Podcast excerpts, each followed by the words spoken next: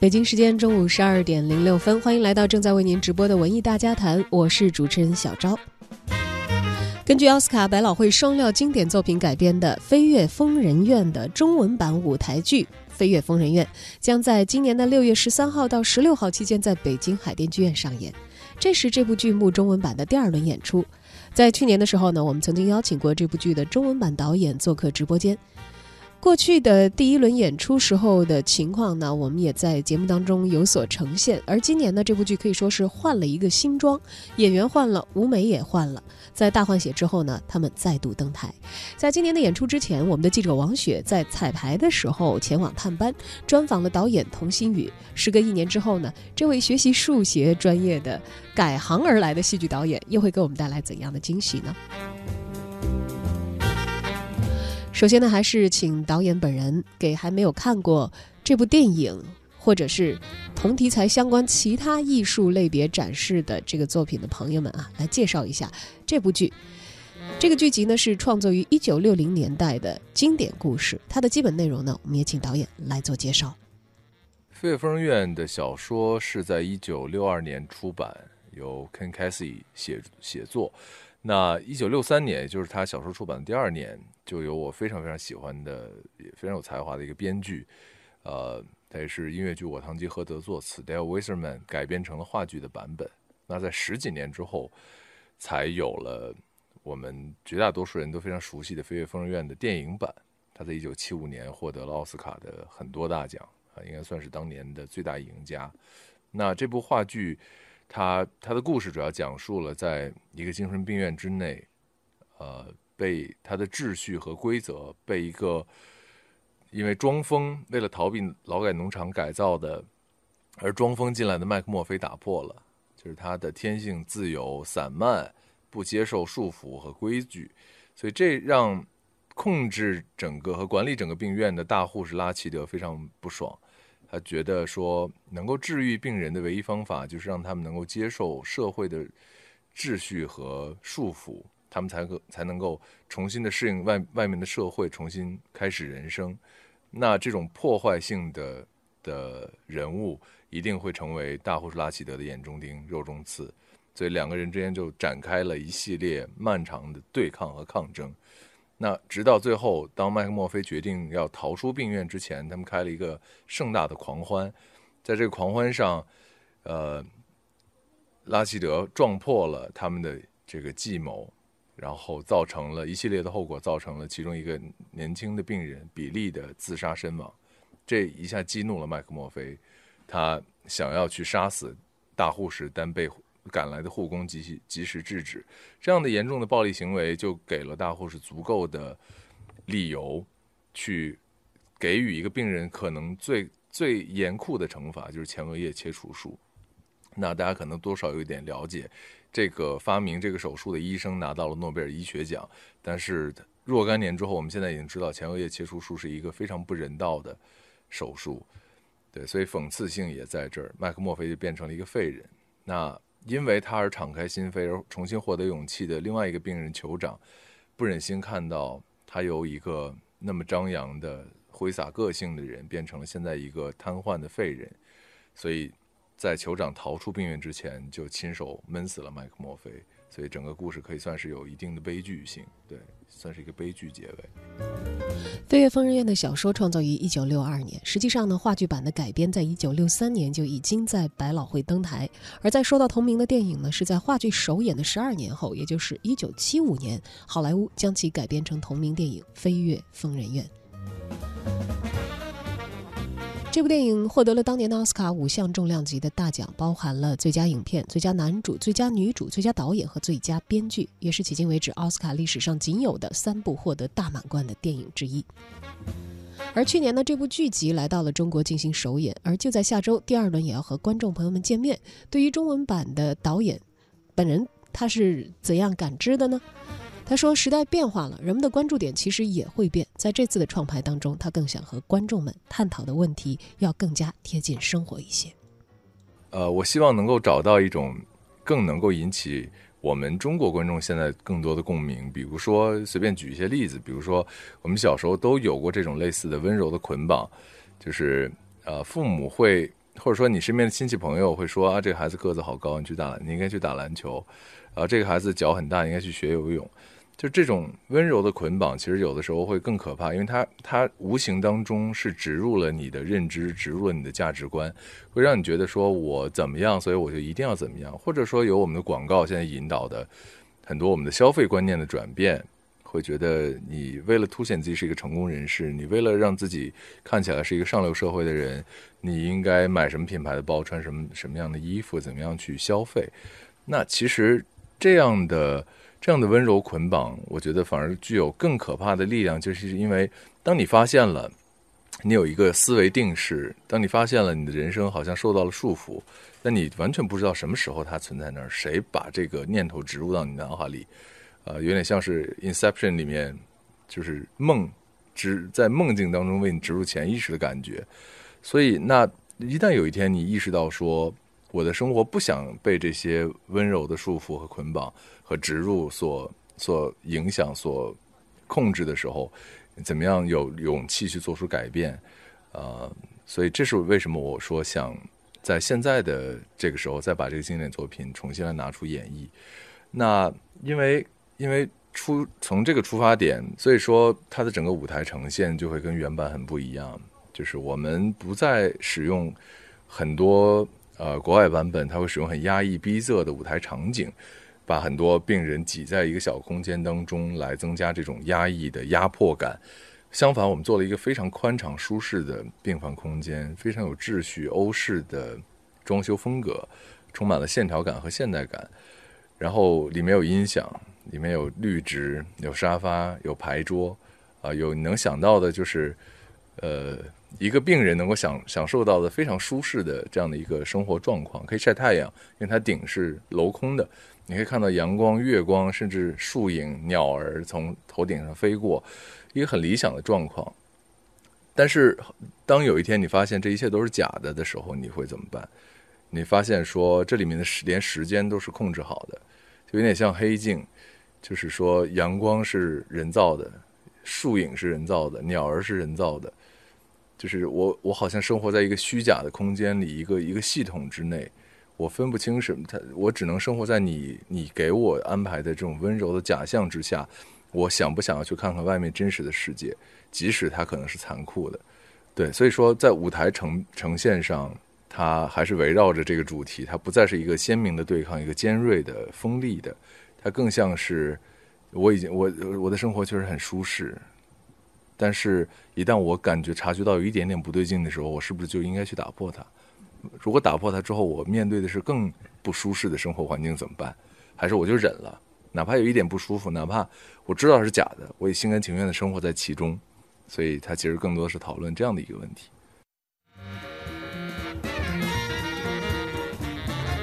而跟去年的首演相比较呢，今年整个舞台的变化还是很大的，从演员到文本都进行了大幅度的改动。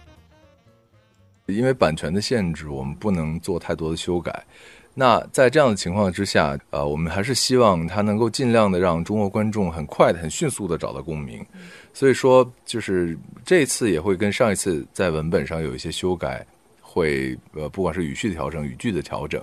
那其实更多的是，就是因为整个病院环境它的发生年代变了，所以我们会希望说它它有。呃，非常现代的，甚至超现代的设计，所以我们就是我跟设计师在聊天的时候，我会希望说，整个舞台都有一种电子和机械的感觉，就是能能一上来，观众会认为他们生活在一个非常舒适的环境，但是这个任何一个舒适都马上能够转变成不舒适，而这不舒适就是假的，就是相当于我们要在上面贴一层装饰，但这个装饰能随时撕下来。所以说，就是这一版我们也增加了跟投影设计师的工作内容，会希望整个我们的舞台墙面、地面、栏杆，就是能够通过投影设计，就是 projection mapping 的这种设计，能够让它在关键时刻出现一些出乎意料的内容。让你看观众看了很长时间，觉得习以为常的部分，后来发现哇，这原来是一块屏幕，就像就像黑镜的感觉，就是你看以为是个墙，以为是个玻璃，但其实它是块屏幕。我以为我自由自在的生活在里面，其实你随时都被监控着。而且这个监控也会反过来反馈在你身上，它会让你获得你想要获得的东西。我我可我想家的时候，就会出现可能大雁，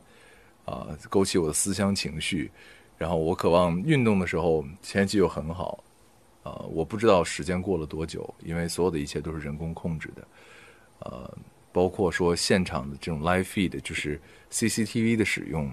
啊，毕竟监控其实在这个作品当中是非常重要的一个元素，所以很多时候这种影像跟演员之间的互动和投影之间的互动。希望说能给这个舞台带来新的新的色彩。就是我的戏，我会比较喜欢改它。嗯，就是生活，你连演员都换了，演员都换了。对对，因为生活当中你会发现，就是好像学到了什么，或者或者是体会到了，想明白了什么，就希望说能在作品里面去探讨更不一样的东西。因为作品对我来说，可能不像是。就是因为我有了答案，所以我想把这个答案分享给你们，而更像是我最近在想什么问题，我想不通，所以我把它放在作品里，大家一块儿来看，一块儿来讨论。我觉得这样的过程是是很有趣的，呃，所以说就上一轮的音乐元素，在这一轮会有补充，会有修改，就是我们用了用了。两个现场乐手，两个精神病患者的演员，他们是很好的歌手，然后作曲和吉他手。那么这一次我们也会沿用，甚至会更丰富音乐的元素在其中的使用。对，所以就希望说能看起来就是一个一个既完整的故事，但其中的元素又觉得让观众觉得哇，好新鲜！我从来没有预想到说摇滚的元素会出现在这样的一个作品里，投影的使用还可以出现在这样的作品里。然后同时，我在一看它的时候，看到的并不是技术本身，而看到的是它背后的念头、背后的用意是如何跟我作为观众的实真实生活连接在一起。而导演童心宇一直都比较关注疯人这个题材，在这部剧集之前呢，他也曾经引进过另外一部经典的舞台剧——澳大利亚的国宝级喜剧《燃烧的疯人院》。为什么对这一题材如此感兴趣呢？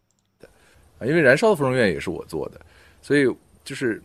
就是疯疯人院系列对我来说是一个特别投入感情的部分，因为我作为一个跨行的人，就是我的本专业是数学，所以所以后来做了做了戏剧之后，就会觉得我在数学界是一个异类，是一个少数派，然后我在戏剧界也是一个少数派，是个异类，所以这种格格不入的感觉，可能更就是更。不断的催生让我想要做疯人作为主题的作品的原因，就是因为他们是少数派，他们是不为众人所容纳的，所以我们要想一个办法，最安全的是什么？就是把他们结合在一起，关起来，这样我们看不见他们，所以我们觉得安全。那我好奇的就是，OK，你的一小撮人被关起来，然后呢，他们会发生什么事情？所以《燃烧疯人院》讨论的就是这一点。就是他，他把整个故事放在了一个很有趣的大环境下，外面是是游行，是罢工，是整个社会秩序的混乱，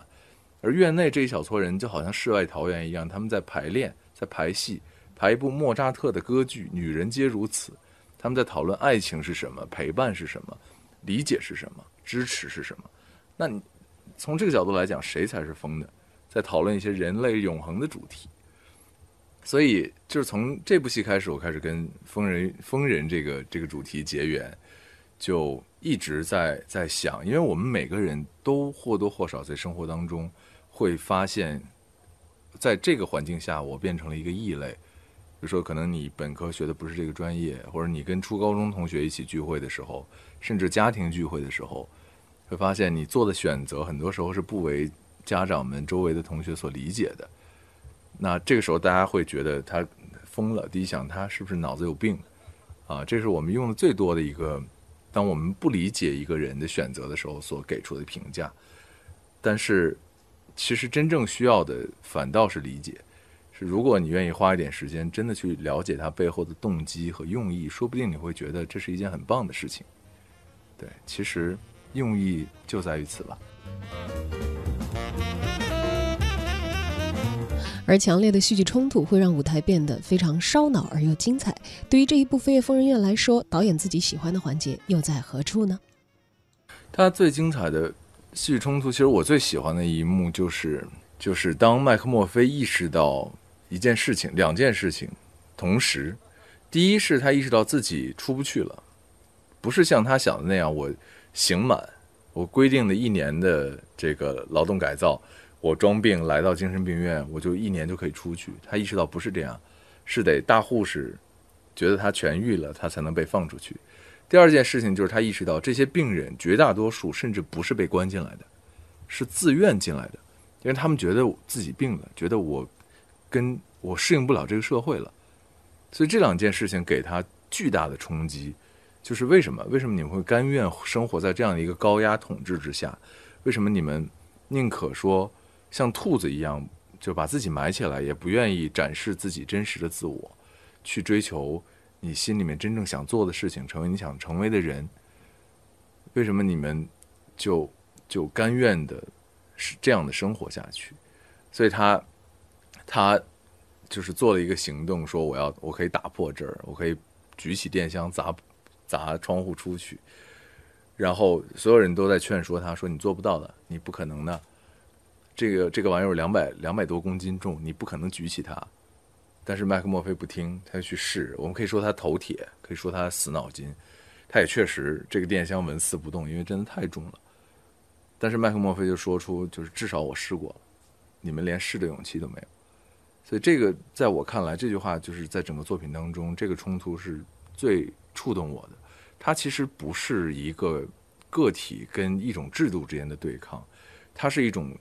一种意识和潜意识之间的对抗。就是还是我说的，我们不知道潜意识当中什么时候被植下了这样的念头，就是我不能这样。我做不了这样，我做不好这样，就这些念头谁告诉我们的？仔细想一想，好像也没有谁，好像我们的小学老师、初中班主任、我们的父母、爷爷奶奶，甚至周围的同学和朋友。但是再具体，如果真要找一个源头，又找不到，那是谁告诉我们不行的呢？我们学文科出来的，我现在突然想搞天文，谁告诉我们不行？啊，我是学理科出来，我现在突然想想做戏剧，又是谁告诉我做不好？就是为什么我们自己脑子里会有这样的声音？那一旦你意识到这样声音存在，有没有足够的勇气去试试打破它？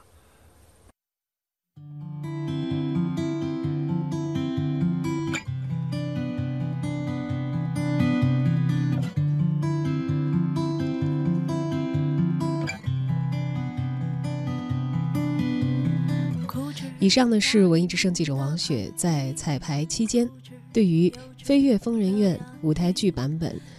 导演童心宇的专访。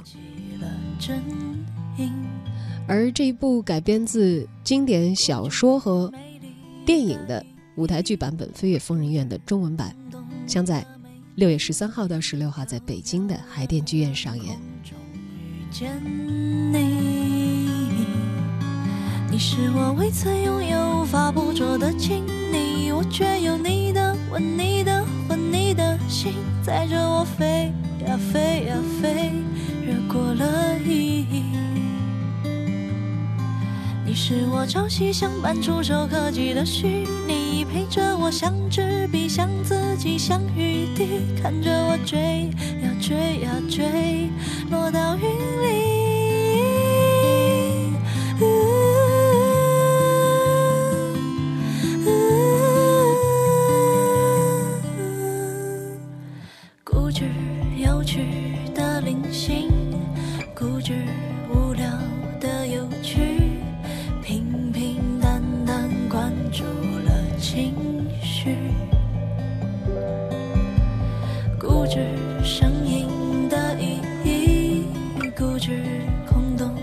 声音摇摇晃晃情绪却满溢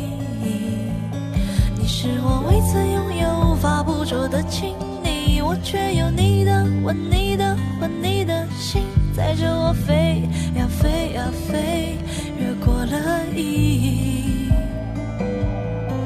你是我朝夕相伴触手可及的虚拟着我像纸笔，像自己，像雨滴，看着我追